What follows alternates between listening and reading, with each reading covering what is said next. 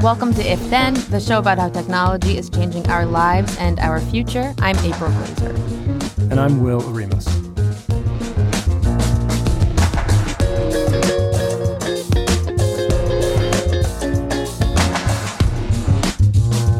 Hey everyone, welcome to If Then. We're coming to you from Slate and Future Tense, a partnership between Slate, Arizona State University, and New America.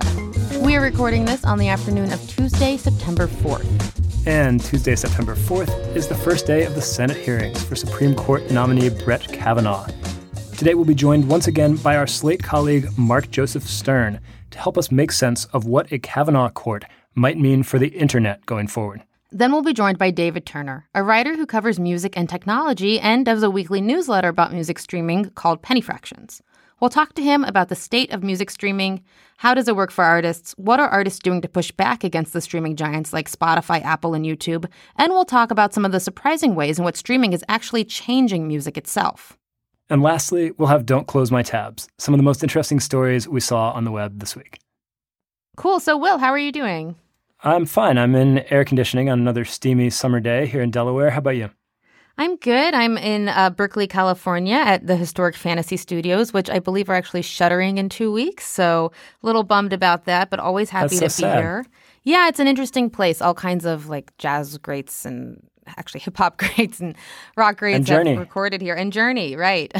but I'm also really excited to jump right into it this week because we will be joined by Slate staff writer Mark Joseph Stern, who this time will be talking to us about Trump's Supreme Court nominee Brett Kavanaugh who today is in day one of his nomination hearing in front of the Senate Judiciary Committee. The hearing so far has been interrupted by protesters, and Democrats have lambasted the entire ordeal for being rushed, in part in response to a Monday night document dump of over 42,000 pages of information on Kavanaugh's tenure under George W. Bush's White House. Kavanaugh's views on abortion and the Affordable Care Act have been the subject of most of the conversation about the nominee, but Kavanaugh also has a history in internet policy issues like surveillance and network neutrality. Mark, thanks so much for joining us, and you're with us from Washington, D.C. today, right? Yes, that's right. I'm here from Washington. Thank you so much for having me on. So let's start with net neutrality. Now that the net neutrality rules are repealed and groups have filed their challenges against the FCC's removal of the open internet protections, could this filter up to the Supreme Court? We know that Kavanaugh does believe that uh, that net neutrality actually infringes on the free speech rights of internet providers. So not right now because those rules have been repealed. Uh, as you know, this was being heavily litigated uh, before Trump's FCC came in and reversed those rules. Um, but now that they are gone, there's no real controversy for the Supreme Court to decide. Um, so that case is probably dead. However, I am an optimist, and so I like to believe that eventually uh, an open internet will return to the United States and perhaps a future uh, FCC or maybe even a future Congress will expressly uh, mandate net neutrality, at which point this issue will once again uh, come before the courts and will, I think, fairly likely wind up at the Supreme Court. Uh, and at that point, Brett Kavanaugh's views on net neutrality are going to be highly pertinent um, because he may hold the fifth vote one way or the other, uh, upholding a future law or regulation um, that requires all internet service providers to maintain uh, an open internet. All right, so in April's very pointed introduction uh, to this segment, she talked about how Brett Kavanaugh seems to prioritize the free speech rights of corporations over the interests of the hundreds of millions of people who use the internet. Um, that sounds really bad. Is there? Can you help us understand where is Kavanaugh coming from?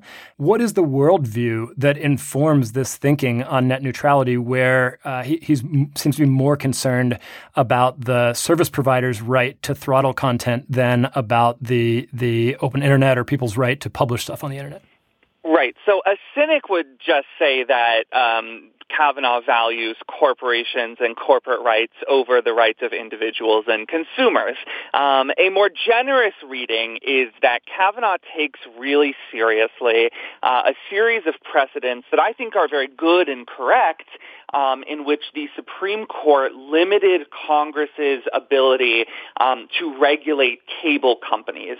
So this is pretty much forgotten because it was the 90s and it was a crazy time. But Congress tried to censor uh, cable channels, channels like uh, Playboy, uh, to prevent them from uh, airing their content, the sexually explicit content, for instance, uh, at certain times of the day. Uh, and the Supreme Court wound up striking down a lot of those rules, um, holding, I think, quite correctly that they were a violation of free expression. Uh, and so Kavanaugh read those cases and derived from them this principle that internet service providers similarly have a right to throttle certain websites and certain content uh, to limit uh, consumers' uh, access to them, just like cable companies have a right to air whatever content they want at whatever time they want. Now, I think that is an incredibly silly reading of these precedents um, and of just basic free speech principles uh, because to begin, you know, what these internet service providers are doing is not uh, a sort of exercise in freedom of expression. Uh, it is simply market manipulation. And what the government is trying to do by mandating an open internet is not to suppress ideas or speech, um, but to allow all consumers to have equal access to other people's ideas and speech. Uh, and so it's almost kind of a reversal of the situation that was going on in the 90s with cable companies. Uh, but Kavanaugh didn't see it that way, uh, and so he did dissent from a really big opinion in the D.C. Circuit uh, upholding the Obama-era open internet rules.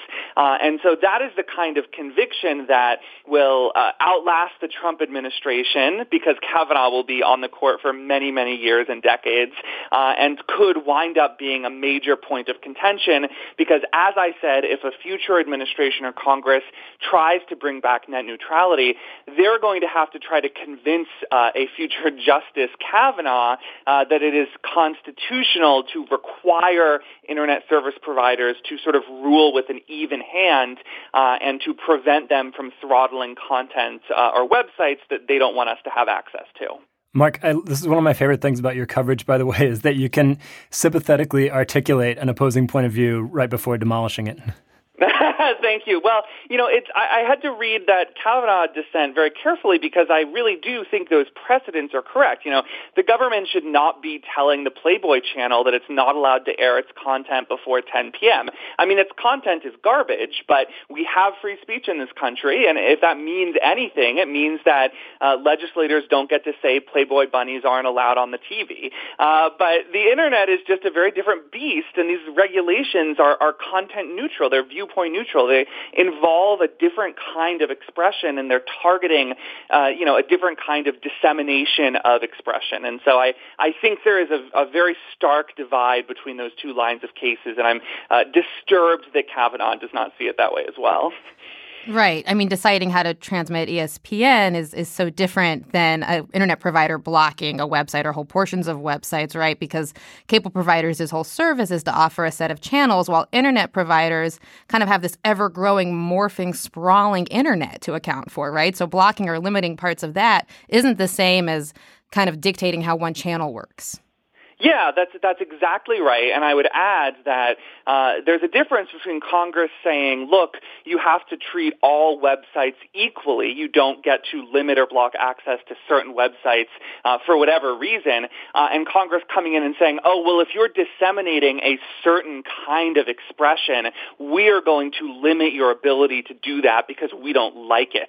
You know, the latter example is clearly sort of content-based suppression of speech, and we really really don't do that in this country. Uh, but the former example seems again to be a kind of even-handed, neutral way to guarantee the rest of us uh, open access to speech, and that would seem to me to be a good thing and actually sort of further the goals of free expression that are embedded in the Constitution. Kavanaugh has also written in support of the NSA's digital mass surveillance programs. And in a 2015 opinion, he said that the critical security need outweighs the impact on privacy of the program. I know this because I read it in a piece that you wrote, April. Um, but what is, you know, do you see a court with Kavanaugh uh, being more permissive in terms of uh, allowing digital surveillance? Uh, and why does why does the sort of conservative um, emphasis on individual rights not seem to encompass uh, rights to privacy? That is a tricky question um, because you know the Supreme Court just issued in June a blockbuster decision uh, upholding a right to digital privacy in the Carpenter case, uh, in which it held that the government needs a warrant in order to access uh, information about where your cell phone has been over the last weeks or months or years. That was a five to four decision with uh, Chief Justice John Roberts joining the liberal justices, and that is a five justice block uh, that isn't going anywhere, right? Those justices will still be on the court. Uh, it's Justice Kennedy who stepped down, uh, and he had dissented in that case. So at worst, Kavanaugh will probably maintain the status quo on digital privacy. Uh, but what I think that opinion and a few others uh, illustrate is that Kavanaugh does not have the somewhat libertarian bent of many judicial conservatives today. Uh, there is a big divide among uh, Trump's appointees to the bench uh, about the ability of law enforcement and the government to access your records and information in private spaces. Uh, and some justices, including, I think, Justice Gorsuch, uh, Trump's first Supreme Court appointee, are fairly sympathetic uh, to the notion that the government should not be able to just barge in and collect all kinds of data on you uh, without your knowledge and without a warrant. Uh, and Kavanaugh does not seem to be concerned about these mass surveillance programs. He does not seem sympathetic to the rather libertarian idea that our data is in a sense our property, uh, and so the government should not be able to seize it uh, without some kind of uh, formal judicial authorization. Unfortunately, he seems to take the kind of standard Republican approach uh, to data privacy, which is if the government and law enforcement say they want it and they need it, we just have to defer to them, and we should not be second guessing their choices. Uh, I think that's really unfortunate, and I think there could be room for Kavanaugh to evolve there. Chief Justice Roberts certainly evolved. He was not great on data privacy in a few earlier cases, but he really came around in these cases involving cell phone searches and, and cell phone location information. So Kavanaugh could grow and there seems to be a kind of consensus, uh, at least among five justices on the court, that we need to take digital privacy seriously. But from his track record so far, it does not look like Kavanaugh is going to be a stable vote uh, in favor of data privacy. Mark, thanks so much for joining us. It's always great to have you on. Always a pleasure. Thanks so much. All right, we're going to take a quick break. When we come back, we'll have our interview with David Turner to talk about the state of music streaming today.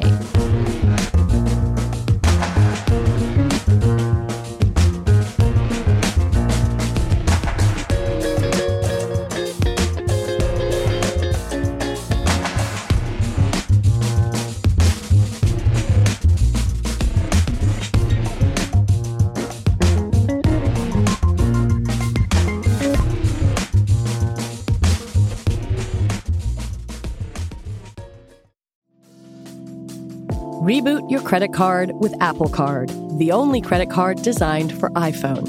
It gives you up to 3% daily cash back on every purchase. Plus, Apple Card has no fees, not even hidden ones. Apply for Apple Card now in the Wallet app on iPhone. Apple Card issued by Goldman Sachs Bank USA, Salt Lake City branch. Subject to credit approval. Variable APRs for Apple Card range from 19.24% to 29.49% based on creditworthiness. Rates as of February 1st, 2024. Terms and more at applecard.com. David Turner is a Brooklyn based freelance writer who covers music and technology. He writes a weekly newsletter about the business of music streaming called Penny Fractions, which I recommend. His work has appeared in Rolling Stone, Jezebel, and Esquire, and he used to be a staff writer with MTV News and Gizmodo. He joins us today from Slate in Brooklyn. Hi, David. Thanks so much for coming on If Then. I want to say thank you very much for inviting me on today. So I want to start out with kind of some definitions as I like to. And I feel like, you know, I know how streaming works from my consumer perspective, which is I pay Spotify and Apple, you know, between 10 and 15 a month and then I have complete access to their expansive and growing music libraries.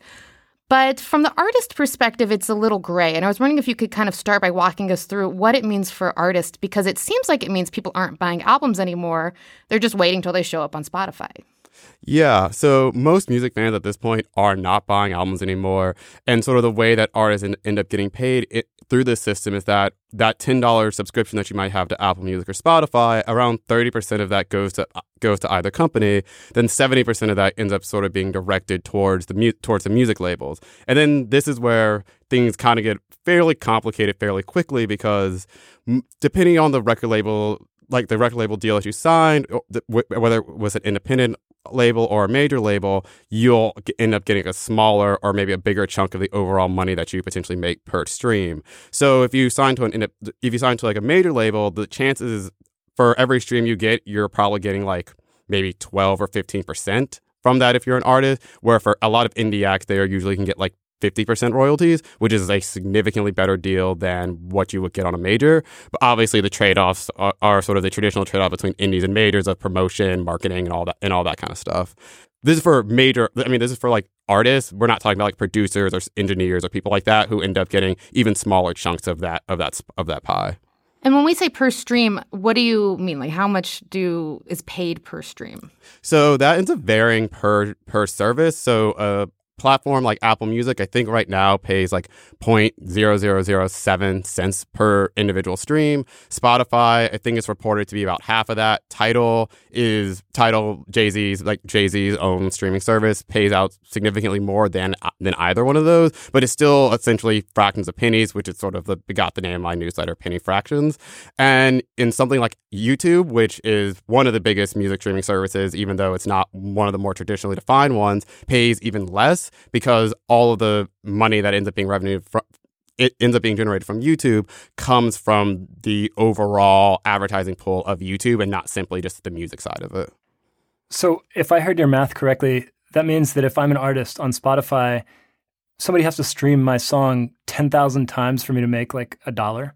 Uh, around that. It's not. It's probably I think a little bit less streams than ten thousand, but it requires thousands upon thousands of millions of streams to essentially start making a decent income. Which is one of the reasons why this particular model is beneficial towards labels, not because that not because they don't wish they could make more per stream, but because they have massive catalogs of music that are constantly being streamed, be it in in in record stores and coffee shops, just sort of like in even in your own workplaces. Like they have such a large back catalog of music that it's always constantly being streamed that the individual streams are not a concern for them because they have so much catalog they can, that it's just always being used.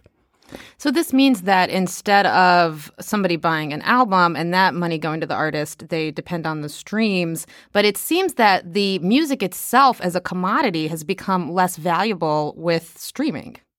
Yeah. So instead of there being a, a, physical product that you can buy, there's essentially there's essentially nothing that you can buy for some artists. So like most recently, the, the, example that I've been going back to recently is Future put on an album called the rapper, the Atlanta rapper Future put on an album called Beast Mode Two, and there was no physical version of the album and there was no digital version. It was only for streaming. So for myself, as a person who still likes to have MP3s, I end up having to find through illicit means a version of the album that just didn't exist through in any other form. And so artists are touring more now. That's really kind of how they're making money more rather than kind of making this beautiful product and resting on that as much yeah. as they used to.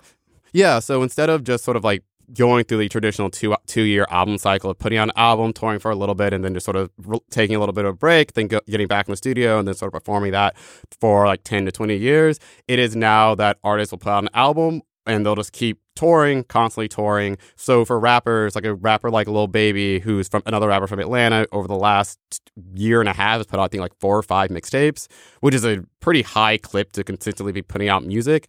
And then you get sort of different examples of an artist like Drake, who's like one of the biggest pop artists in the world, and he's put on an album consistently year over year over year. And it's like he has to sort of keep doing that to sort of remain in the conversation and also to sort of buttress the giant, massive tours he's going to be going on where he's going stadium to stadium to stadium. bringing up Drake is a is a is a good segue because the albums that that artists are putting out are different now. You know, it's not just that people aren't buying albums and that they're streaming them, but the albums are being um, kind of refashioned to uh, to optimize for streaming services, right? So I think uh, Migos' Culture Two is a good example of this. Drake's recent album, Scorpion, I think, twenty five tracks, something like that. Can you speak to how streaming services is actually morphing the way artists are trying to adapt to how their music is getting out?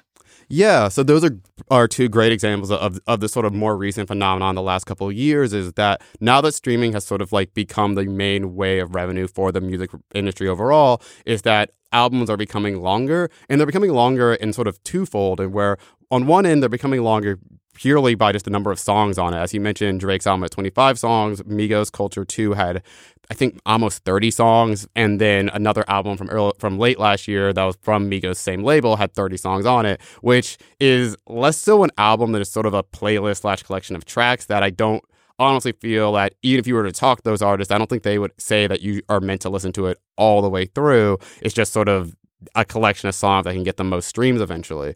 But one of the other reverse ends of this is that songs there was a last year there was a Florida-based rapper named Lil Pump who had a really big song called Gucci Gang, which was like under two minutes long, and that two minute long and that two minute long song fits in with a trend across different a uh, particular platform called SoundCloud, where a lot of rappers are sort of are sort of coming up coming up nowadays and a lot of their songs are like minute and a half two minutes two and a half minutes of just like hook verse hook and that ends up being sort of the way that people are producing music now where the idea is like you are constantly just find clicking play on a new song constantly because you aren't buying it and the only way they get money is for each play, additional play that you give to the song so in the 50s and 60s, you had uh, ACT putting out singles all the time, and you had to you had to craft like this perfect little pop gem that people would buy as a single record. Then in the 70s and the 80s, you got LPs and bands stretching out with these concept albums that are meant to be listened to from front to, to, to back in one sitting. It sounds like from what you're saying, the idea of the cohesive album is eroding.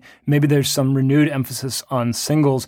How else has streaming changed uh, sort of the, the structure of songs and and the focus of artists in terms of what type of song or what type of album gets rewarded?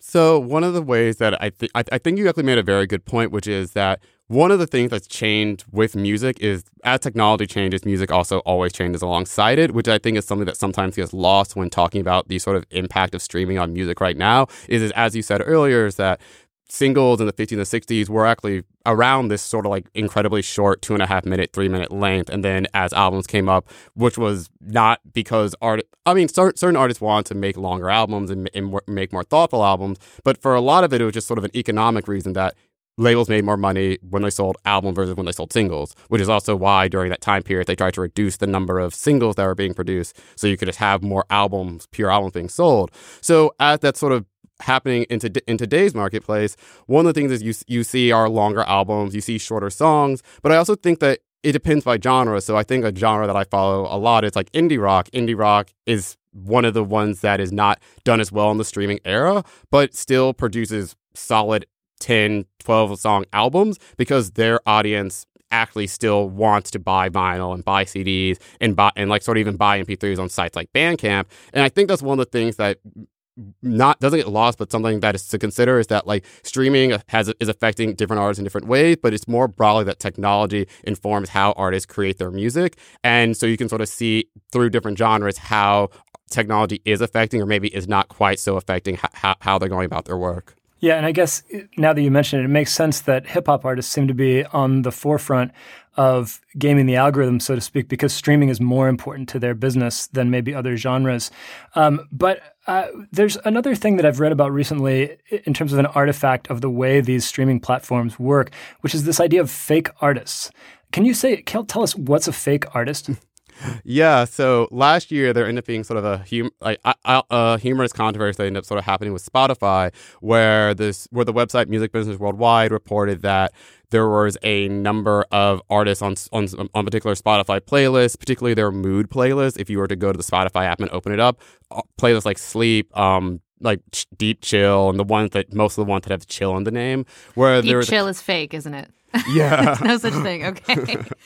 and so what ended up so what ended up happening is that they ended up reporting that there were all these like fake like fake quote unquote fake artists, which essentially ended up being revealed through reporting at Music Business Online, Music Business Worldwide, and a number of other outlets that these were artists that were session musicians, most of them based in Sweden, that were just sort of producing music for Spotify's playlist that was never exactly the reporting never bore out the exact connection between Spotify and the company making the music, but it ended up having this sort of unnerving effect uh, in the industry that there was a concern that Spotify was just filling their playlist with all of these artists that essentially weren't artists you could ever go see live in concert. You couldn't buy their music. You couldn't become a fan of these artists, but you could just sort of hear their like MIDI tunes or um or a better word phrase would be Muzak on, on on their playlist, which is something that I personally found was like a thing I looked up and spent needless hours sort of investigating just because I was so enthralled with it. And ended up seeing that this trend ended up happening across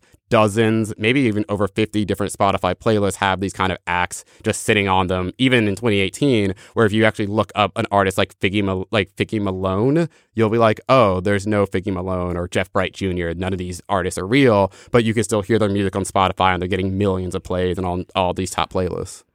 So I do worry that the power of these platforms is kind of depreciating the value of fandom here, right? Because because the idea is just to consume more music or just to give people what they need or what they demand as you know when they demand it type of thing. Uh, you know, and that kind of brings into question the power of these platforms because we're we're really talking about here two, maybe three if you want to count Tidal and you know I've subscribed to Tidal so I would, but uh, they they just have a tremendous amount of power to strong arm artists to kind of do whatever they want, right? Because if you're not on on Spotify, you're not on Apple Music, then it's really kind of hard to exist unless you're a big enough name like Beyonce.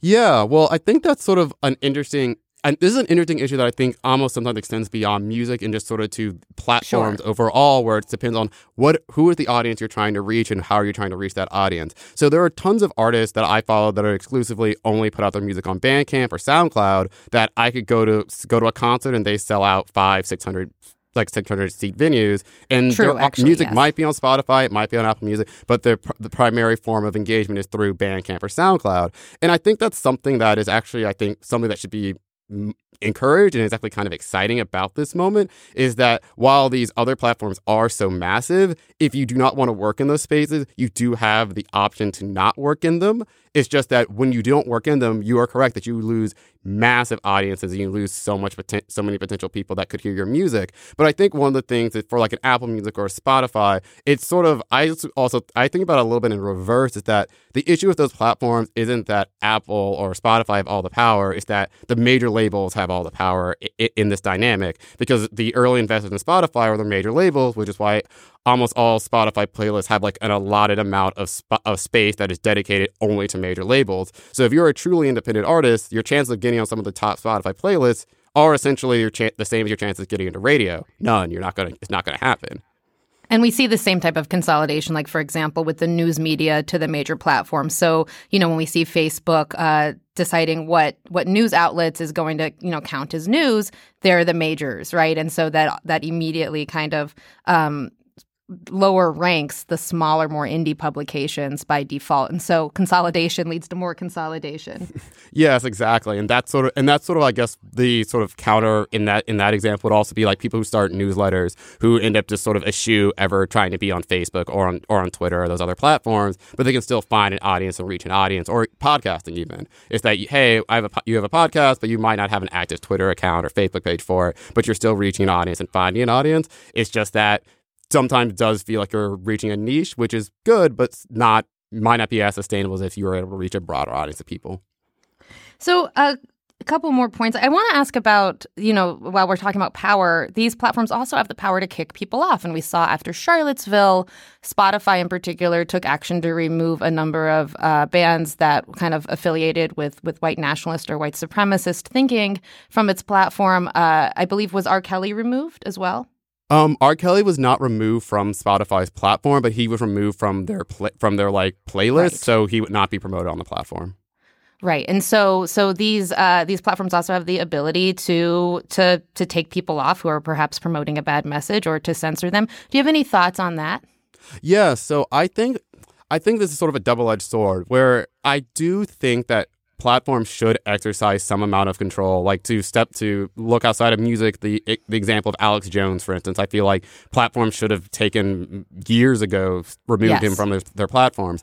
But I do think that in the context of music there's just been such a long history of censorship and throughout the almost the last century of of American recorded music that usually ends up skewing that censorship happens towards black artists far more than it happens to other uh, other races and other in other genres.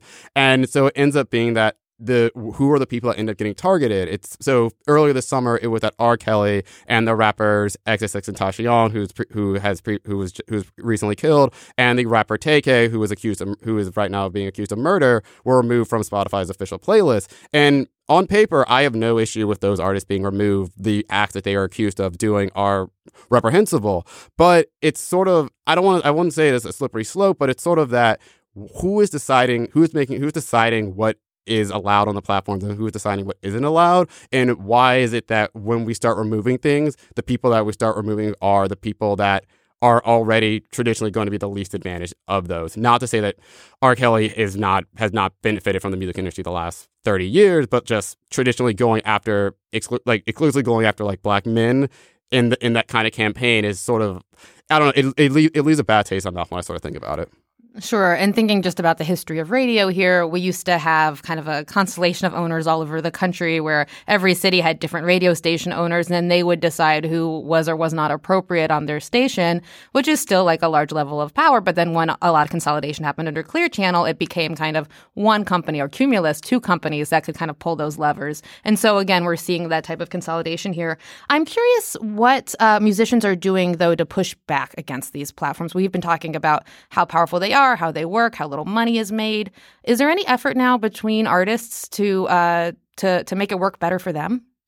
Oh, that's a great question. So there are artists. I mean, so there are different diff- different ways that some that artists are, are going about it. Some are do do like what I said earlier, which is they like focus primarily on, on platforms like Bandcamp. There's a platform called Resonate, which is a music cooperative that does that does music streaming and also some forms of music of digital music ownership that I've that I've seen some artists like gravitating towards that I think is very very interesting in terms of like finding a new way to sort of like understand and think about think about this space. And I think one of the ways that artists are trying to buck the system is just trying to find other ways to monetize their content. One of my favorite anecdotes about this is Lil Yachty when he was pro- like when his manager was profiled in the New Yorker mentioned that he was just on Twitch one day and just like some kid paid him I think like a thousand dollars like fart and he got like a thousand dollars for it, which is hilarious and not that's not like a sustainable like uh-huh. revenue model, but a thousand dollars that he got on Twitch that day is significantly more than the however number of streams that one person could ever ever try to produce. So I think one of the ways that artists can start trying to try, trying to fight back is just to similar to how people can sort of fight back with social media, it's just like disengage a little bit and just start finding other platforms and other ways to connect with their audience that isn't just through these particular platforms so recently i've read a, I, just, I just read a book that was about that's from 1953 that was about the history of the american federation of music where they ended up talking about sort of some of the solutions that they found to issues of artists not getting paid or or artists trying to struggle struggle through struggle through those issues. The reason I want I mentioned that was just because what happened in the 40s was that musicians all striked like they all just like they like went on an over a year long strike in on 1942, and one of the things that they ended up winning in that strike was that they were able to collect a percent of the overall music industry's revenue. So by collecting the percent of the revenue, they were able to feed that back into not only those who were stri- who not only to like a strike fund, an overall strike fund for the artists, but ways to to help artists through unemployment, through public works, through like public like through public concerts, and like honestly, that's sort of the the the be- the best solution to me in my world is that as the music industry is seeing all this record now starting to see record profits again, is that 10, 5% of that just goes directly back into the artist. So even if they aren't getting paid a great amount, at least like they have health care, they have all the other basics that they actually could use. David Turner, thank you so much for joining us. And I hope that everybody who listened and enjoyed it will go out and subscribe to your newsletter, Penny Fractions. And be weird on Twitch to make money. Please be weird on Twitch. And, and thank you guys for having me on today. Thanks so much, David. One final quick break, and then don't close my tabs. Some of the most interesting stories we saw online this week.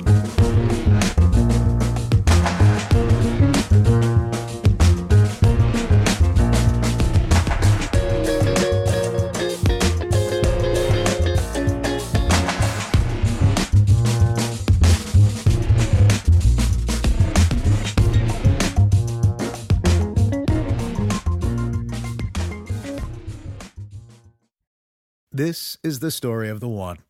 As a maintenance engineer, he hears things differently. To the untrained ear, everything on his shop floor might sound fine, but he can hear gears grinding or a belt slipping. So he steps in to fix the problem at hand before it gets out of hand. And he knows Grainger's got the right product he needs to get the job done, which is music to his ears. Call, clickgrainger.com, or just stop by. Granger, for the ones who get it done. It's time again for Don't Close My Tabs. April, what tab could you not close this week? So I actually have two tabs open this week, and one is one that I fully intend to read as soon as I get out of this. It's called How Duterte Used Facebook to Fuel the Philippine Drug War. It's by Davey Alba at BuzzFeed. And Will, maybe you could uh, sum up a little bit about what it's about, because I believe you did get the time. Yeah, it's it's horrifying and depressing, and it's it's Alba reports from the Philippines where she says that Facebook has basically become the internet for a lot of people. Uh, it's not just you know a place you go on the internet; it is the internet. And she talks about how uh, conspiracy theories and propaganda have flourished on Facebook there, how critics of Duterte have been smeared in horrible ways, and how those Facebook smears have actually paved the way for political imprisonments. Uh, it's just, if you want to believe that Facebook can be a force for good, this is not the story for you to read because it's just really dispiriting.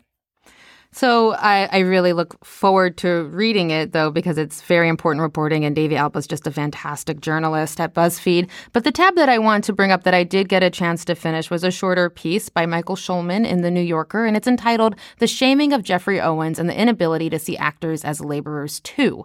And it is about Geoffrey Owens, who was uh, from The Cosby Show, where he played a character named Elvin. Uh, and he used to teach um, at Yale and uh, has been a stage actor and has other had, had other TV show appearances. He uh, was apparently photographed uh, bagging groceries at Trader Joe's, and that you know led off kind of a, a cascade of events on social media where uh, where I guess Fox News was shaming Owens right for for doing this kind of job at Trader Joe's, uh, and then other people fired back at Fox News saying don't shame someone for having a job. And the piece just really gets to uh, how people understand actors and, and people who work in the creative industry as, you know, needing to support themselves, right? So you would think that just because somebody's on TV or they get a lot of press, that they're doing quite well and that, you know, they're probably millionaires. And while that might be true in some cases, it's clearly not true in everyone's case. There was this great line from the piece that I, I really recommend people reading to understand kind of uh, a lot of the nuances in, in, in creative labor. And that line was by undervaluing the labor of creative professionals, we put artists in a double bind. Their artistic work is seen as work, but it's also assumed to be so lucrative that any non-acting job they might pursue is suspect, right? And so, uh, you know, immediately there must be something wrong with Geoffrey Owens because, you know, he has a, a side job. And um, it just really struck out to me because uh, I used to run uh, different music venues and uh, artist spaces and gallery spaces in Philadelphia and Nashville. And,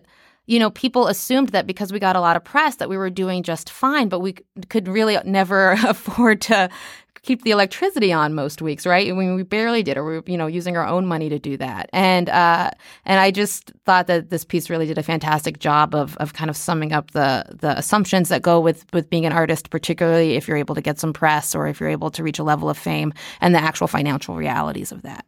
All right, a good story to read on Labor Day. And Will, what tab could you not close this week? Mine was an interactive from the New York Times, and the headline was how much hotter is your hometown than when you were born? I liked this because the story of climate change is really, it's like infamously hard to tell uh, it, through conventional journalistic means. Uh, and when you, even when you delve into statistics, you're talking about shifts in global averages that are on the order of one, two, three, five degrees. It's just hard for people to wrap their head around. The Times did a great job, I thought, of personalizing the story. You plug in your hometown and the year you were born, and it will tell you how many 90 degree days would you have in an average year back when you were born in that city? And how many 90 degree days a year do you get now in that same city? And then, based on the latest projections, how many 90 degree days is that city likely to see by the time you're 80 years old? So I did this both for, for my original hometown of Columbus, Ohio, and my new adopted hometown of Newark, Delaware. In both cases, already those cities are seeing 50% more 90 degree days per year than they were when I was born. And that's going to at least double, if not more, by the time I am 80. So you can just see, you can just imagine, I think more viscerally than than I have been able to from other stories, the sweltering summers, the day after day of 90, 95, 100 in places that didn't used to be tropical or subtropical. That's uh, fascinating. And I just wonder how it clocks in for places like in Arizona where it's pretty common to have over 90 degrees. But I, I think in a lot of places it's just incredibly high. Um, so that's I, I, look forward to, to looking into that. I, I, missed it, but I did see the the link floating around on my socials. Yeah, so the change is actually a little less dramatic for a place like Phoenix, where being above 90 is the norm. It says that when I was born in 1982, they would get 156 days a year above 90. Right. By the time I'm 80, it'll be 176. So it's it's not the dramatic change there. It's actually better, I think, at illustrating some of the temperate climates and, and what life will be like there in the future. Well, it's something I definitely need to check out. And that does it for our show this week. You can get updates about what's coming up next by following us on Twitter at IfThenPod. You can also email us at ifthen at slate.com. Send us your tech questions, show and guest suggestions, or just say hi. And I know we've promised a couple times to do an episode where we read some of your best questions and comments on air and respond to them. That's still going to happen, we promise. Uh, and we'll get there soon. Yes, later this year, uh, or this month, I think, actually. But you can follow me and Will on Twitter as well. I'm at April Glaser, and Will is at Will Oremus. Thanks again to our guest, David Turner. You can find him on Twitter at underscore David Turner underscore. Just in case you wanted some more underscores, you can also follow our other guest, Mark Joseph Stern, on Twitter. He is at MJS underscore DC. Underscores. And thanks to everyone who has left us a comment or review on Apple Podcasts or whatever platform you use to listen. We really appreciate your time. Yes, I want to underscore how much we appreciate it. If Then is a production of Slate and Future Tense, a partnership between Slate, Arizona State University, and New America. Our producer is Max Jacobs. Our theme music is by Doug Chase.